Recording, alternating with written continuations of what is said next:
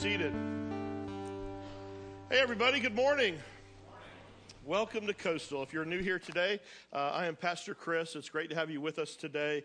Uh, I know it is. Uh, it's miserable out there, and it kind of at least it's not freezing cold, but it is raining and dreary, and uh, raining and dreary outside. Then you walk inside, and you see that Pastor Chris's uh, title of his message is "What to Do When You're Depressed." Wow, now you're really depressed, right? It's just miserable. You're no, no, no, no. This is going to be a good day today. Um, we're going to offer some hope and some some help today. But uh, hey, before we get started, uh, yesterday at my house, and I don't know what possessed my wife. I mean, I don't know why we did this, but we uh, we had a yard sale yesterday morning. Yeah, yard sale. Get up at you know six six thirty in the morning, take all your crap, put it outside sell it all for a quarter, you know. It, it's kind of humbling. Anybody raise your hand if you've uh, done yard sales? Yard sales, okay? That's a whole other culture, isn't it? I mean, it's like a subculture of people who show up. It's that group of people that show up like an hour before everybody else, you know, try to get the good deals and then sell it at their yard sale, I think. Or they show up at the very end. I mean, little does anybody know. I mean, like, I just want to tell some, you know, you're dickering with me over a quarter. Like, if you give me a dime, I'll let you take it. You know, I don't want to take it to the dump or to the to Goodwill at the end of the day. Just take it, take it. But uh, anyway, we made a little bit of money, so it was fun. But um, anyway, welcome. We're we're glad that you're here today. You know, it is no secret that for a lot of people, and I'm sure many of you uh, that during this time of the year, this is why I want us to talk about this today, uh, from like now, you know, here we are, the Sunday before Thanksgiving, until New Year's. Uh, this is a very difficult time for a lot of people. It really is. I mean, it's a season that is full of uh, depression, discouragement, and, uh, and a lot of you, though, I mean, we'll, we'll go through the motions, right? You'll put on the happy face and, and go to all the family gatherings. In fact, raise your hand if you're going out of town this week. Any of you going out of town, going out of town somewhere? Okay, you don't even know where you're going to sleep yet, do you? You're like, you, you know, do they have us on an air mattress, you know, or, or maybe it's that pull out sofa, right? That's got the bar. Like, why? Right in the middle of your back. It's miserable. But we'll go through the motions. And yet, deep down inside, for far too many people, this whole idea of the happiest time of the year and holiday cheer, it is nothing more than a hallmark sentiment.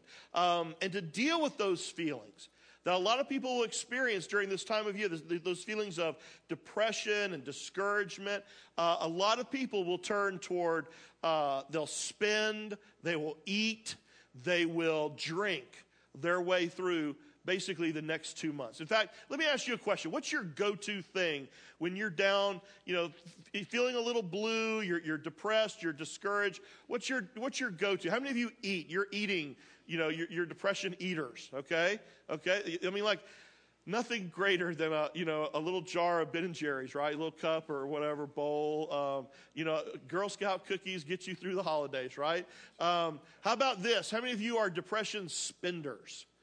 Spenders. And like Black Friday, you know, it's like your day, your holiday, right? You are ready to spend your way over the. Now, if you're a depression eater and a spender, you're in big trouble. This is this is going to be a night. And I won't I won't tell who this person was. Somebody actually told me uh, before, the, before this service this morning that they were trying to quit smoking over the holidays. And I was like, woo, good luck on that one. That's great. You know, it's not a difficult time. Um, but hey, we're going to offer some hope and some help today. And um, because God, God's power is real. Um, all of those things, though, that we turn to when we're feeling discouraged and depressed, uh, they really are just temporary fixes. You know, here's the great news, guys God has a better way and he, he's got hope and he's got, he's got help. He has an answer for you. Now, before I go any further today, I, do want to clarify terms just a little bit. Um, I want to make sure that you understand what, what we are talking about and what we're not talking about. Because depression is one of those loaded words today. You know, it definitely is. It's one of those words, kind of like love, you know, that people will use, and it means a whole lot of things. You know, it could mean I love you, or I love chocolate, or I love you when you bring me chocolate, you know? I mean, it could just mean a whole bunch of things. And depression is one of those words where it has a lot of, a lot of meanings to it, you know, on different parts of the scale. And so I want to talk, I want to, I want to mention what I'm not talking about when, when in this message today. I'm not talking about uh, clinical depression. I, I'm, I'm of the opinion that clinical depression is an entirely different topic. Um, I happen to believe that it is it's a medical condition. You know there aren't just hey five simple steps to a better you and you're going to get over you know clinical depression. Um, if you suffer from clinical depression there are some things that you're going to hear today and you're going to learn today that might be helpful maybe as you manage certain symptoms. But i also know um, that you need a lot more than what i'm going to give in one message and so, if there is a chance that you or somebody you love is dealing with clinical depression, I, I want you to hear this loud and clear today because the truth is, you don't hear this in a lot of churches, and I think we ought to say this. Um, seek medical help. Seek medical help. I got no problem saying that. Um, you know, I think, uh, yes, we are spiritual primarily, but we're also physical. And I also believe that God created all things. And, and if you had heart disease, what would, if you had heart disease today, what would you do? You go what? You go to a doctor, right? I mean, you got diabetes, you go to a doctor. You got asthma, you go to a doctor. Um, I think if you have clinical depression, it's the same thing. It's a medical condition. I believe that there's such a thing as a chemical imbalance that could be treated with the proper medication and, and therapy. Now, that said, here's the problem with me saying that. Okay, here it is. You ready? And again, let's just lay it on the table. Like most things, here in our country, we go to extremes. And uh, and while I do believe that it's a real treatable medical condition, I also believe, on the other hand, that we are way over medicated in our country today. And, you know, I'll give you an example. I mean, the reality is you could show up at most doctor's offices today and you could basically just say, You're feeling a little blue. And you will walk out of there with a prescription for a powerful antidepressant and no one talked to you about managing it. No one talked to you about therapy. No one talked to you about chemical imbalances in a period of time. No one talked to you about anything. He's like, well, here's a prescription. I think that's dangerous. I think that's dangerous, especially for some of the wild and crazy side effects for a lot of, a lot of medications today. But that said, okay, again, that doesn't mean that there aren't real people who have a real medical condition and need to be medically treated.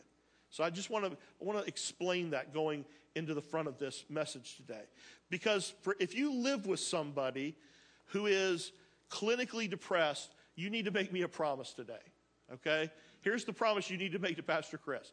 At the end of the day, at the end of the message, you will not take my sermon outline, fill in all the blanks, and go up to the person that you know that's clinically depressed and go, see here, right here, if you'll just do these five things, Pastor Chris said that you can get over this, okay?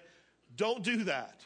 What you're going to do then is, for someone who has clinical depression, you're going to send them into a steeper, uh, quicker, uh, faster nosedive. Okay? Now, the good news here at Coastal is that we actually provide professional help uh, through one of our, our counselors, our staff counselor, Kenny Hahn, and uh, we can point you in the right direction. And uh, so today, if that's, if that's the case, if you need counseling, if you're not sure, if you think you might be struggling with, with clinical depression and you need to get pointed in the right direction, write that down on the bottom of your Connect card, turn it in, and we will offer you help and hope. Um, today, I'm, I want us to talk about, though, the type of depression that I think everybody experiences from time to time. And uh, it, it, it, can be brought on by, by a lot of different stuff. And I've listed some of them. It's not on your outline, but you might want to write some of these down. Because I'm talking about the depression that's brought on by things like stress, okay? Stress, fatigue. You're exhausted, you're tired, you work yourself into a frenzy. Uh, here's a big one during this time of the year unrealistic expectations. Stress, fatigue, unrealistic expectation, loss, pain, now, the problem is, okay, right now, those five things that I just listed, they are in abundance over the holidays, right? I mean, they are. Think about it stress, unrealistic expectations, loss, pain. Everybody experiences depression. Uh, sometimes, for some people, it is so severe that they wish they were dead. For others, it's maybe just mild and they're just kind of down in the dumps. Uh, I, I really do think, though, it's something that all of us have in common. And the only difference between your depression And maybe the person that's sitting next to you is how severe it is and how often it strikes. But I think we all experience it. So, what's the answer? How do we deal with it? What, what, where do we go? Who, who, do we turn to? Now, you could go online. Uh, there's going to be a bunch of different shows over the, over the next uh, several weeks during the holidays, helping people deal with depression and being down in the dumps and having the holiday blues. And you'll see a bunch of lists of do's and don'ts. And some of the things that you'll see and hear people talking about as far as managing their depression will be things like to eat right, you know, even over the holidays, it's important to eat right or get plenty of rest and, and exercise regularly and uh, maybe enjoy some activities that, that are free with your family and, you know, about spending time with people that you care about and, uh, you know, not dwelling on the past and not having unrealistic expectations. And you'll see all these do's and don'ts for all these things. And I just want to say up front, all of that's great. And I, I think they're great suggestions. They're, they're, they offer some help, stuff like that. But the problem is that they just don't go far enough. They really don't address the, the root of, of the issue. And so today, like we always do it here at Coastal, what I want us to do is just dig right into Scripture. And I want to share a story with you about a woman who struggled with depression. And uh, her name is Hannah. Now, Hannah is one of two wives of this guy by the name of Elkanah. The other wife was named Peninnah, and Peninnah had children. Now, in that culture, in that day, having children was kind of a, a mark of notoriety, you know, a, almost like a mark of, of wealth and, and power and prestige. And if you had no children, um, it was really seen as a great failure on, on your part personally. Okay? So that's kind of the backstory of what's happening here with uh, Peninnah and, and Hannah. Now, every year, the husband would take his family uh, to this place called Shiloh, where they'd have this big festival and a, a big sacrifice. And the Bible tells us that it was kind of a big celebration. And to celebrate, the husband would would give gifts to his family. Now, Peninnah, because she had children, they would get a bunch of gifts. You know, the kids would get gifts, she would get gifts. It was just a lot of celebrating, a lot of fun. You know, you might even think in terms of like, like Christmas almost, okay? Now, Hannah, because she didn't have any children, she'd get one gift. So here she is in this big celebration. Everybody's having fun, opening up all these presents, and she's got like one. And so to make matters worse, I mean, to even, to make it, you know, even deeper for her, uh, Peninnah would take it upon herself basically to, to stick a knife, you know, in Hannah and kind of, you know, make fun of her because she didn't have any children and uh, make, make her feel even worse. And so the Bible tells us that Hannah experienced so much depression that she would cry. She would cry so much that she couldn't eat. Now, some of you maybe go to that other extreme, you know, during the holidays or during a time of depression. Maybe you don't, you know, eat your way through it, but you starve your way through it. And so that's basically what's going on with Hannah. And the Bible says that it was this way every time of the year. Same time of the year, same thing. Now, as I was reading through the story this week, it dawned on me that that's true for some of you. I mean, think about it. Here we are again. You know, Thanksgiving is Thursday.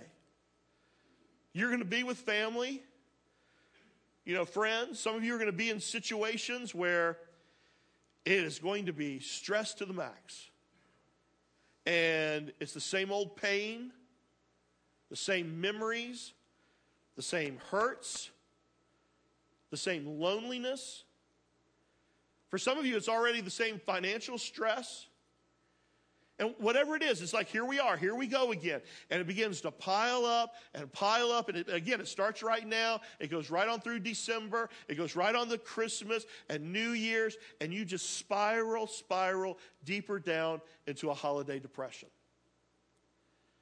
Now, from Hannah's story, I think there's some principles here we can learn about how to deal with that, about what to do when you're depressed. So, here, let's talk about it. Number one, I need to admit how I feel. That's just the starting place, admitting how I feel. That means you stop denying it, you stop running from it, you stop, you know, when people ask you how you're doing, you stop putting on the fake, phony, you know, happy smile and pretend like everything's okay. Uh, Proverbs 15 13 says this A broken heart, what? What's the word? Crushes. crushes the spirit. Now, here's the wisest man, Solomon, and he basically says, almost in a matter of fact way, when your heart hurts, depression comes. I think that's what he's saying when it crushes your spirit. In other words, it's an expected response to heartache. It's like this universal thing. It doesn't matter, you know, where the heart, heartache comes from, what caused it, because with heartache comes a crushed spirit. So what do you do with that? Now, again, a lot of times we, we bury those feelings, we deny it, we just heap on, heap on more guilt. Look what, look what these two verses describe uh, Hannah, how she dealt with her feelings. Verse 7 Hannah would finally be reduced to tears and would not even eat. And then in verse 10, Hannah was in deep anguish, crying bitterly as she prayed to the Lord. So she's feeling miserable at this point. Now, but what she begins to do with her pain is exactly the right thing to do. She admitted what she was feeling. Verse 15. One translation says, I am very sad. Another translation says, I am deeply troubled. She admitted it. And so the first step to, to healing is admitting how you're feeling. Okay, number two, I need to find a safe place. I need to find a safe place. You need to have a place in your life where you can do what we just talked about in point one. You need a place and you need people in your life where you can tell somebody your struggles and your heartache, and you know that it's going to be okay. So Hannah had that place. Verse 9. Once, when they were at Shiloh, Hannah went over to the tabernacle after supper to pray to the Lord. Now, the tabernacle is their place of worship. So Hannah went there after supper to pray to the Lord. Eli the priest was sitting at his customary place beside the entrance. No, so Hannah had been to this tabernacle every year, and she knew that this was a safe place for her to go. And she knew that Eli would be there and that he would be a safe person to talk to. She had been, uh, she, she knew that the tabernacle was a place where she could openly admit it, where she could be honest. And she knew that nobody was going to think less of her for admitting where she was at. Now, here's what I want you to hear loud and clear today as I read that passage. I hope that you have discovered or you will discover that coastal is a safe place. That coastal is a safe place. I, I, really believe that. I believe that, that the church, more than any other place, ought to be a place where you can be real where you can be honest and open and safe with your hurt and with your struggles. Now, just in saying that, I realize that for a lot of people, that's not true about church. That's not been their experience with their upbringing or their denominational background, whatever it is. And I just want you to hear loud and clear we're trying to create a place here, here at Coastal where it is safe. Now, I also believe that your safe place could be your life group. It could be a worship experience. It could be, you know, a counselor. You need a place where you can express worship to God. You need a small group where you could openly express your struggles with other people. Now, some of you, many of you here today, have already spent the last two months in a life group. Now, many of you have discovered that in that period of time, in just a short period of time, eight weeks, that what a safe place a life group can be. Where you can open up. People not only know your story, but now they've learned more about you, and you can the mask can begin to come off, and you've been able to be real with people, and hopefully they've been real with you as well. And you've you've you've helped share each other's burdens. Now, others of you, you're not quite sure yet.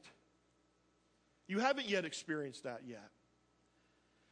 And so, my challenge to you is don't give up. Don't quit. You see, church is so much more than just something you do or you go to. It's, it's, it's, it's a family that you're a part of. It, it's a, it's, it should be that safe place where people are able to be real and you can be real with others. And if you've not yet had that experience, I would challenge you not to give up because there's going to be there's going to come a day when you're going to wish you hadn't given up. You know, I, and I just want to share with you from my own experience that um, man, I love our church and I, and I, I love our community. I love our fellowship. I love the small groups that I've been a part in, part of. Man, I, I love my men's group because for me, over the years, even as a pastor, this has been a safe place. You know, I, I actually went to um, a funeral this week um, of a guy who took his own life. And uh, believe it or not, he was a pastor. And one of the things that I kept hearing and I heard over and over again from his family and from other people at their church was that, you know, maybe a lot of people shared with him, but he never he never shared with other people. You know, what he was going through and what he was dealing with. And I'll be honest with you, I mean, I was sad. It just it broke my heart that, you know, that here is a, a person of healing and a person of you know, who listens and counsels with other people, and yet, for whatever reason, he never felt like he could be honest and open with others. And, uh, you know, I, I, don't want that. And, and I don't want that not just for me, but I, I don't want that for you. So we need, uh, need to admit how we're feeling. We need to find a safe place. Uh, number three, turn my attention to God turn my attention to God. Uh, one of my favorite passages is Romans 12, 1 and 2. And um, I also like it in the message. Listen to this. It says, Take your everyday, ordinary life. You're sleeping, you're eating, you're going to work, walking around life, and place it before God as an offering. Fix your attention on God. You will be changed from the inside out. You know, when I decide to turn my attention toward God, what happens is I get the attention off of myself. I get the focus off of myself because it's very difficult to give your attention to two things at the same time. And so when I fix my attention on God, He begins to change me from the inside out because how I feel is affected by the direction that I face. So, how do I do that? How do I turn my attention toward God? Well, I invite Him to be a part of whatever it is I'm dealing with.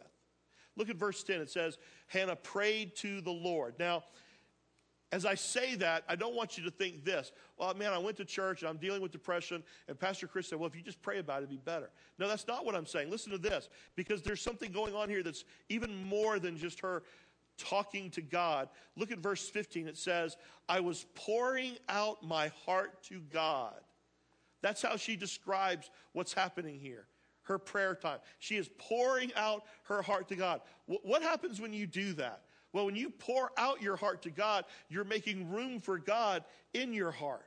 You're not holding anything back. You're admitting to Him that you don't have all the, all the answers for your pain and for your depression, but you know God does. And so you're focusing on Him. You know, if, if you're in a in kind of a dark place right now, I would challenge you. My pushback to you would be when's the last time you've actually done this? Now, not, not just, you know, say your little prayers before you go to bed. That's not what I'm talking about here. I mean, like when you just unloaded it on God and you dumped it out all on him because that's exactly what Hannah did. That's what I'm challenging you to do because the God that I know and the God that I love and who loves me and who loves you, he is big enough to handle it and to still love you. Now, what was Hannah saying to God when she poured out her heart to him? Look at verse 11. And she made this vow. O Lord Almighty, if you will look down upon my sorrow and answer my prayer and give me a son, then I will give him back to you. He will be yours his entire lifetime. I, as you read this whole story, I don't think that Hannah was just asking God to fix her problem and to give me a child and to take away my pain. I think she was saying, God, I'm making a commitment here to you. I'm going to give you my life. And, and if you choose to put new life in me, I will invest that new life in you. In other words, what she was really doing was saying, God, you know, I'm making a commitment that, that you're going to be a, all of my life.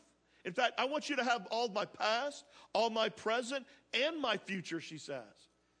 I mean, really, she's, she's making this, this declaration. She's recommitting her life to God. And I think that's a part of pouring out our heart to God. It's not just unloading and dumping on Him, but also recognizing that God, you're God and I'm not. And I give you everything my, my past, my present, and my future. Number four, let somebody know you're hurting. Man, that's, that's so important. Again, that's the thing that I kept thinking about all week long about this guy. Let somebody know you're hurting. Galatians 6 2 says, share each other's troubles and problems, and in this way obey the law of Christ. You know, I can't share your problems and troubles unless you share them with me. And you can't share mine unless I share them with you. You know, God never made you to go through your pain and your depression all by yourself. I, I, don't think you can. You can stay in your depression, you can sit in your depression, but I don't think you can make it through your depression all alone. I think you need God. I think you need other people to help you through your pain. Now, let me give you a heads up about something. When you get to that point, when you let somebody else in and you share with somebody else and you let them know what's going on, um, be prepared that they might not say what you, what you want to hear. Now, they might say what you need to hear, but they might not say what you want to hear. Hannah actually opened up with two people, we know. Uh, one was her husband. In verse 8, it says, Elkanah, her husband, would say to her, Hannah, why are you weeping? Why don't you eat? Why are you so downhearted? Don't I mean more to you than ten sons? Now, I realize that when you first read that or hear that, those words could take on completely different meaning depending on how you see them, how you read them. Um, it could be that he was basically saying, Hannah, it's okay. Get over it. You got me. Now, when you're depressed and someone tells you it's okay, what do you want to scream at them? No, it's not okay. It's not. Now, I really don't think that's what he's saying when you, when you see the whole context here, what's going on. I think Elkanah was saying more to her, Hannah, I love you. You know, with or without children, I, I couldn't love you more. Even if we had 10 children. But even if it never happens, Hannah, I want that for you. I know you want that. But if it doesn't happen, in the long run, we do have each other. So maybe, just maybe, and I know this won't be easy, but could you take a moment and just take an evaluation of what we do have? Look at what we do have instead of what we don't have. One of the things that's, that's so difficult during the holidays, because we're so busy of comparing ourselves to other people, is to look around at what you already do have. You might not be blessed as somebody else that you know, but my guess is it's more than other people. The, another person that Hannah um, listened to was Eli. Uh, in verse 17, Eli the priest said, Cheer up. May the God of Israel grant you the request you have asked him. I want you to notice the word may there may. I think that's an important word in this verse because I really don't see anywhere here that, that Eli actually guarantees her that she's going to have a child. I think he's simply coming alongside her. He is blessing her. He is encouraging her. And I think he is agreeing with her and even asking God to give her a child. But he wasn't promising her what the outcome is going to be. But whatever it was, he promised her, listen, Hannah, you know what? God is faithful. He always has been, He always will be. I think we need that when we're depressed. I don't think we need people who try to fix it all. But I think we need people who come into our lives and say, hey, listen, I don't, I don't have all the answers, but I know that God is faithful. But that can't happen unless you open up to somebody. By the way, I think that's why it's so important that we look for people who are hurting during this time of the year. That we try to be that safe place for them. And there's one more thing that I want you to catch here. When you're depressed, number five, you need to actually believe that God will help you. That God will, that He can, and that He will help you. You see, when I believe, when I truly believe that God will help me, whatever situation I find myself in, then that belief begins to play itself out in my attitudes and in my actions. In other words, what I believe, what I truly believe affects how I feel and how I behave. And that's exactly what happened. Here's what happened next in the story, verse 18. Oh, thank you, sir, she exclaimed. And then she went back and she began to eat again. And she was no longer sad. Now, was she pregnant? I mean, she's, she's not pregnant. What, what changed? What happened? Well, she let her actions reflect her trust in God's faithfulness. Don't, don't miss this verse. It says, she was no longer sad. Now, it doesn't say that her depression uh, left immediately or disappeared. It doesn't say all her pain was gone. There's no guarantee here of her ever having a child. How in the world could she leave the temple and go from crying so hard she couldn't eat and to being sad to having all of that change? How could that happen? Well, here's how. She came to realize something that she really knew all along, and that is the God that she poured her heart out to is the God who is faithful. And when you trust God's faithfulness, your response can precede the results. Write that down. When you trust God's faithfulness, your response can precede the results. She simply rediscovered the faithfulness of God. And she let her actions, how she responded to what's making her so sad, begin to change. And she knows God's faithful. She has no idea how it's going to work out. She has no idea if and when things are going to change, but she knows God's faithfulness never changes. And she knows God is all that she really needs. Now, in case you're wondering what did happen, verse 20 says this. And I love this first little phrase. So, in the course of time, Hannah conceived and gave birth to a son. She named him what? Who's this?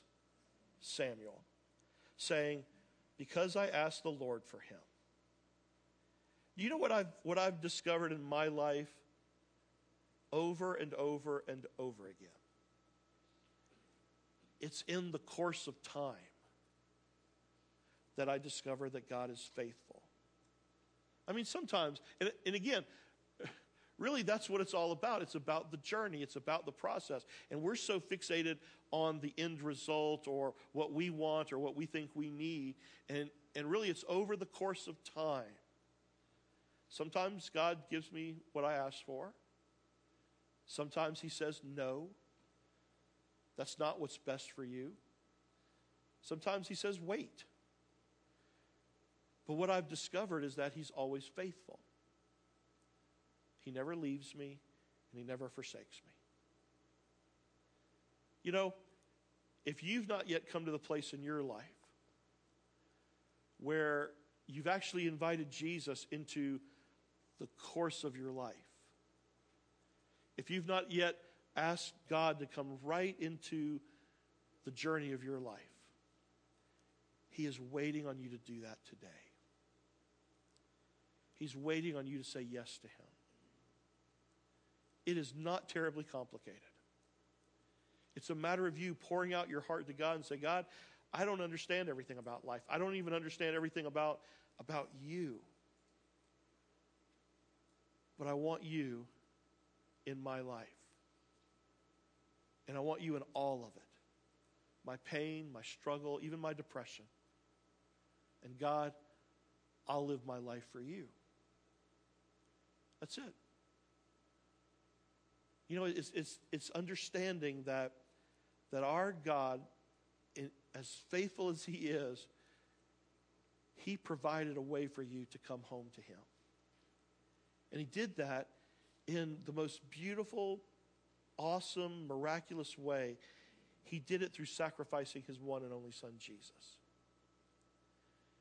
And Jesus came to the earth, and man, you know, Satan thought he had, he thought he had it won he thought he had defeated God. He thought if I could only, you know, now if I can get God's own creation to turn on God's one and only Son and God's creation to kill his Son, all this will be over and I have won. And so that's what happened. You know, the creation turned on the Creator. We turned on Jesus. We brought him up on false charges. We had him beat and crucified and put in a tomb. And Satan thought it was all said and done and it was over. But death could not defeat him. And God turned the greatest, you know, rope a dope, the greatest uh, uh, miraculous comeback ever in the history of all time. And Jesus rose from the dead. He defeated death. He, he, he became our, our perfect sacrifice. And so now, only thing that's required of you and me is to say, to put our trust in Jesus and who He is and, and what He did. And we are spiritual. We, there is more to this life. Don't you realize there's a verse in Scripture that says, for, for God planted eternity in the hearts of man? In other words, you know. I mean, when there's nobody else around, and you're not puffing up your chest in pride. You know that you know that there is more to this life. You know there's something else. And the reason you know that is because God put that there. And if you will simply just admit that and stop running away from God in rebellion, or also, by the way, running away from Him in religion, and you'll just turn to Him in a real relationship through His Son Jesus, you can have help and hope and eternity and a home in heaven forever. So, what are you waiting on? You can have that today. In Coastal, listen, let's ask God to help us be the church where people can come to and take off their mask and be real. By the way, we don't ask people to, you know, to, we don't expect people to act like believers until they are believers. And we don't expect people to come and to clean up their act before they come to God. We don't have to do that. He does the cleaning for us. You know, nobody here is any better than anybody else. We are all forgiven sinners at the cross of Christ. Let's be that church. Let's love people. Let's point them to Jesus. He's the one who does the cleaning, He's the one who does the changing, not Pastor Chris. Not you. He does. Bow your heads and pray with me. Dear Heavenly Father, today I thank you for your word. I thank you for the story of Hannah who deeply struggled with depression, you know, crying to the point where she was in anguish and couldn't eat. Father, there are people here who, you know, the same time, here we are, the same time of the year, they're back at the same place and they're feeling very discouraged and very low. God, I pray they would admit it, they'd find a safe place, they would open up to someone, and they would completely open up their life to you.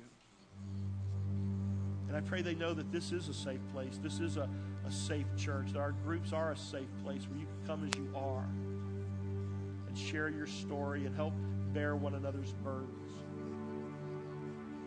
And listen, maybe today you begin to take care of your greatest need of all, and that's the need of forgiveness, of salvation, of hope.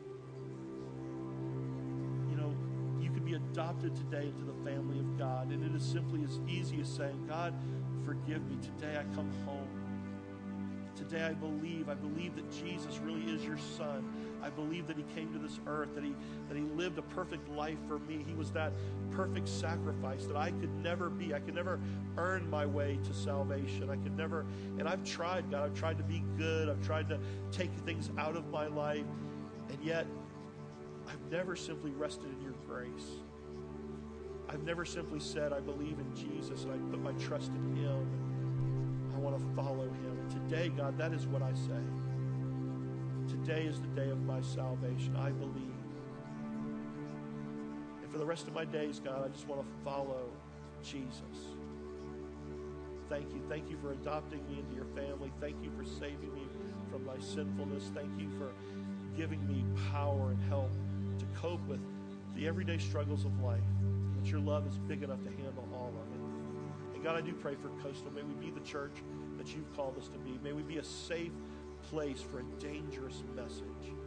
May we be a safe place for people to come as they are to share their hurts and their struggles, but dangerous in the sense that you turn our lives upside down through Jesus, that you give us the adventure of a lifetime, that, that the, our, our entire world changes, but it changes for the better. I, I pray we'd be a place of grace and forgiveness, but also truth. Point people to Jesus, the one and only one who changes, who forgives, and who makes all things brand new. It's in his name I pray.